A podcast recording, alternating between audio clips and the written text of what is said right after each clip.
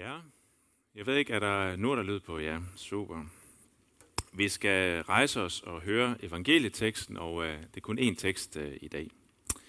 Det er fra Matthæus 25, vers 14 til vers 30. Det er som en mand, der skulle rejse til udlandet og kaldte sine tjenere til sig og betroede dem sin formue. En gav han fem talenter, en anden to og en tredje en, en hver efter hans evne. Så rejste han.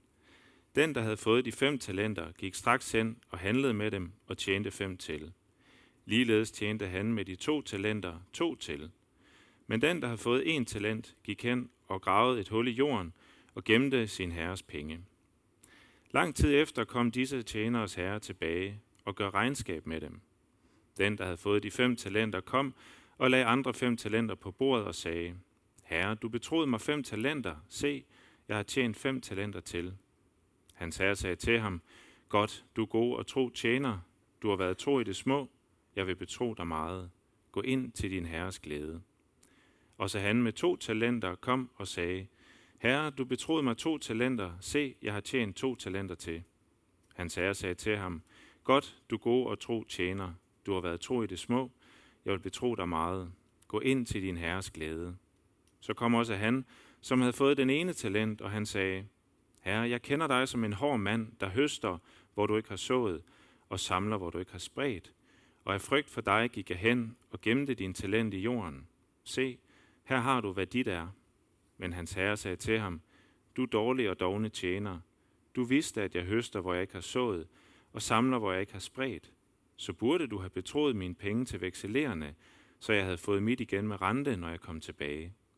Tag derfor talenten fra ham, og giv den til ham med de ti talenter. For enhver, som har, til ham skal der gives, og han skal have overflod. Men den, der ikke har, fra ham skal selv det tag, som han har. Og kast den udulige tjener ud i mørket udenfor. Der skal der være gråd og tænderskæren. Sådan lyder Herrens ord. Og vi vil øh, bede sammen. Herre Jesus, dit ord er sandhed, og øh, det har vi brug for at høre. Og det beder dig om, at du nu vil gøre ved os. Herre Helligånd, kom, åbn vores øjne, hjerter, sind, så vi kan tage imod. I Jesu navn. Amen. Ja, som Søren han sagde, så øh, har jeg altså ikke fået enormt meget tid til at øh, prædike i dag. Øhm, og det betyder så også, at jeg tror måske nogen af jer vil tænke, jamen du har jo ikke forholdt dig til den og den del af teksten. Nej, det har jeg ikke. Øh, det er simpelthen fordi, jeg har fået lidt mindre tid. Ja. Det skal jeg nok bruge en hel masse mere tid på i fremtiden, så bare rolig. Ja. Men nu skal vi se på den her tekst her. Og øh, bare lige for at sætte den ind i en sammenhæng, så er vi i tiden lige op til skær torsdag, eller tæt på i hvert fald. Og øh, i den her del af Matteus evangeliet, så ligger fokuset på de sidste tider, på Jesu genkomst, på regnskab og dom.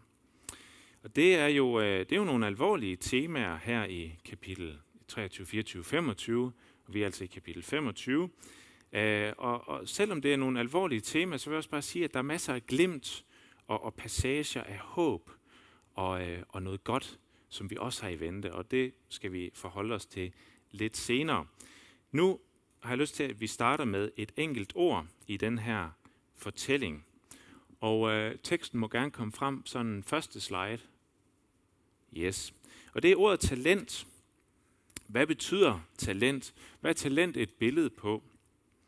Der er forskellige bud på det.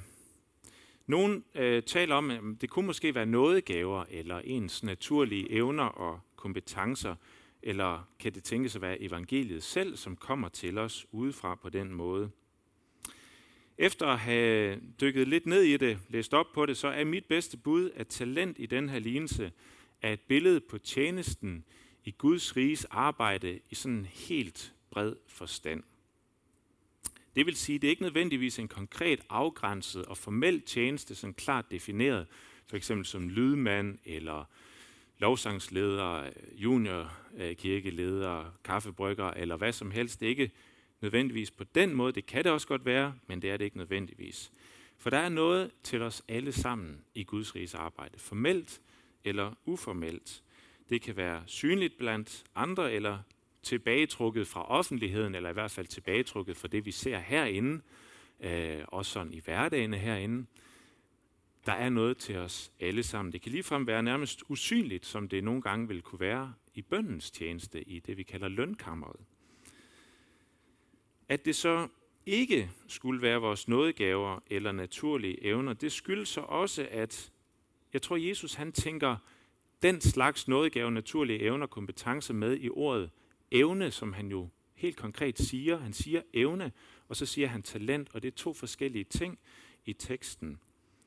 Altså alle i Guds rige bliver betroet talenter, og så siger Jesus, en hver efter hans evne. Så vi har en evne, og den får vi talent til, som passer til vores evner. Talent og evne er altså to forskellige ting her. Det vil heller ikke være naturligt, at talent skulle være evangeliet selv, Guds kærlighed osv. For alt det er noget, Gud rækker til os ligeligt og rigeligt. Og ikke sådan på niveau 5, 2 eller 1, men ligeligt og rigeligt til enhver af os. Og der ligger også det i evangeliet, at det er jo Jesus, som kommer til os og tager bolig i os kvidt og frit. Gennem dåb og tro. Ikke efter evne, men af noget. Jesus kommer i lige stor grad til os alle, men han sætter os ikke i gang med den samme tjeneste, fordi vi er forskellige. Vi er skabt forskelligt. Vi er udrustet forskelligt. Vi har gjort os forskellige erfaringer, opøvet forskellige evner, og det tilpasser han tjenesten til. Og der kalder Jesus os til at tage del i arbejdet, i opgaver og i tjenesten. Og nu kan jeg forestille mig, at der måske sidder nogle stykker herinde. Det kunne for eksempel være småbørnsforældre. Det kunne også være andre, som oplever, at de står under nogle vilkår, som, øh, som gør, at de har en oplevelse af, at øh, der er nogle ting, som gør, at jeg er stærkt begrænset i, i livsudfoldelse eller i mulighed for tjeneste osv. Og at de måske tænker, jeg vil egentlig gerne. Jeg, jeg synes simpelthen bare, at mine børn de tager al tiden. Eller øh, migrænen tager al overskud. Eller stress. Eller andre lidelser. Det kan også være mere fysisk. Som tager mine kræfter, min tid, og nogle gange en oplevelse af, at de tager simpelthen evnerne fra mig.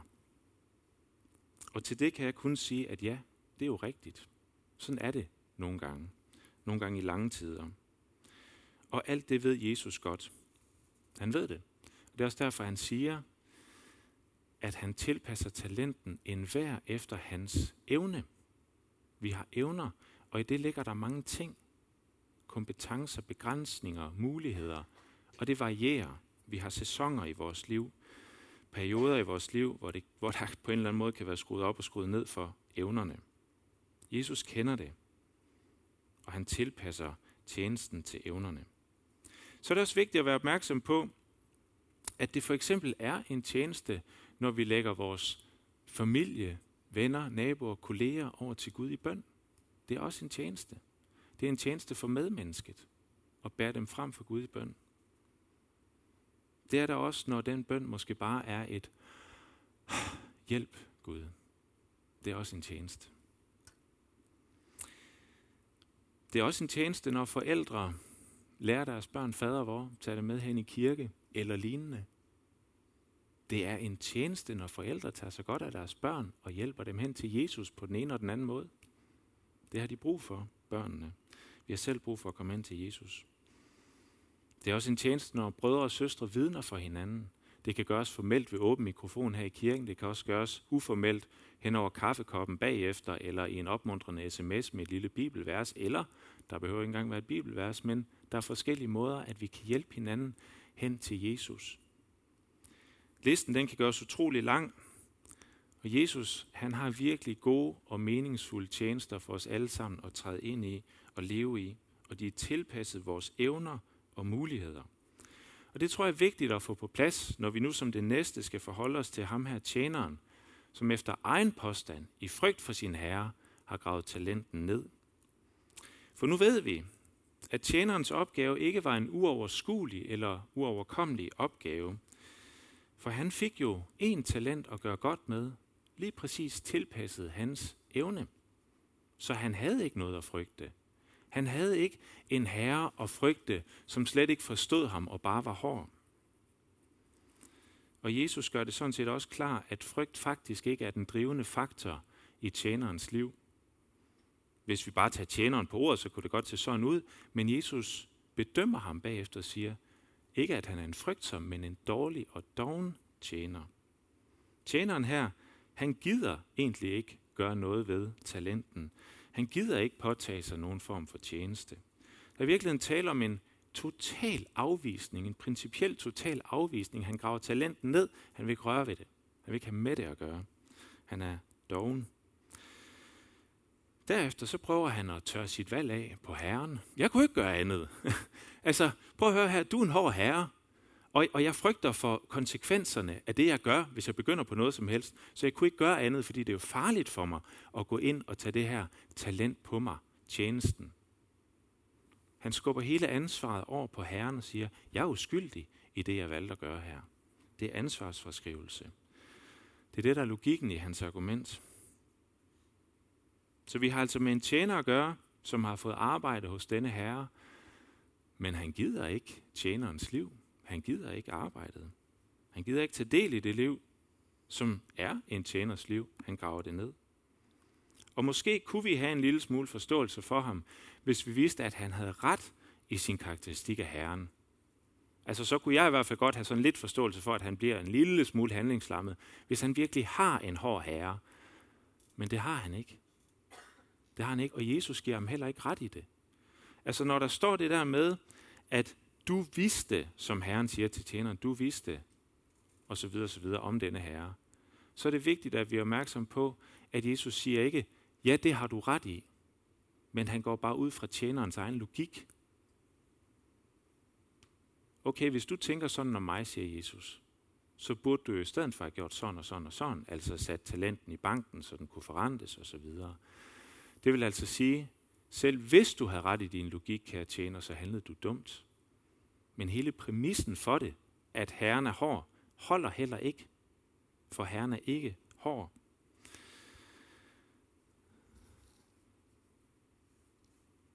Herren er derimod generøs og gavmild. Det er sådan en herre, han står overfor. Det ser vi tydeligt over for de andre tjenere. Vi ser det i de belønninger, de får. Fordi det er belønninger, som langt overgår deres indsats. De havde været tro i det små, men de blev betroet meget og fik lov til at gå ind til deres herres glæde. Og vi ser det egentlig også i det, at Herren har ansat den dårlige og dogne tjener. Herren ved nemlig godt, hvem det her er. Han har jo justeret talenten til hans evne. Han er udmærket klar over, hvad det er for et menneske, han står overfor. Og alligevel så får han også lov til at være med i flokken. Han bliver ikke holdt udenfor på forhånd. Han får lov til at være med.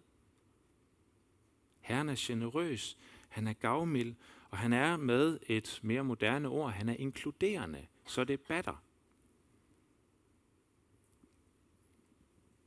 Der er ingen her, som er udelukket på forhånd.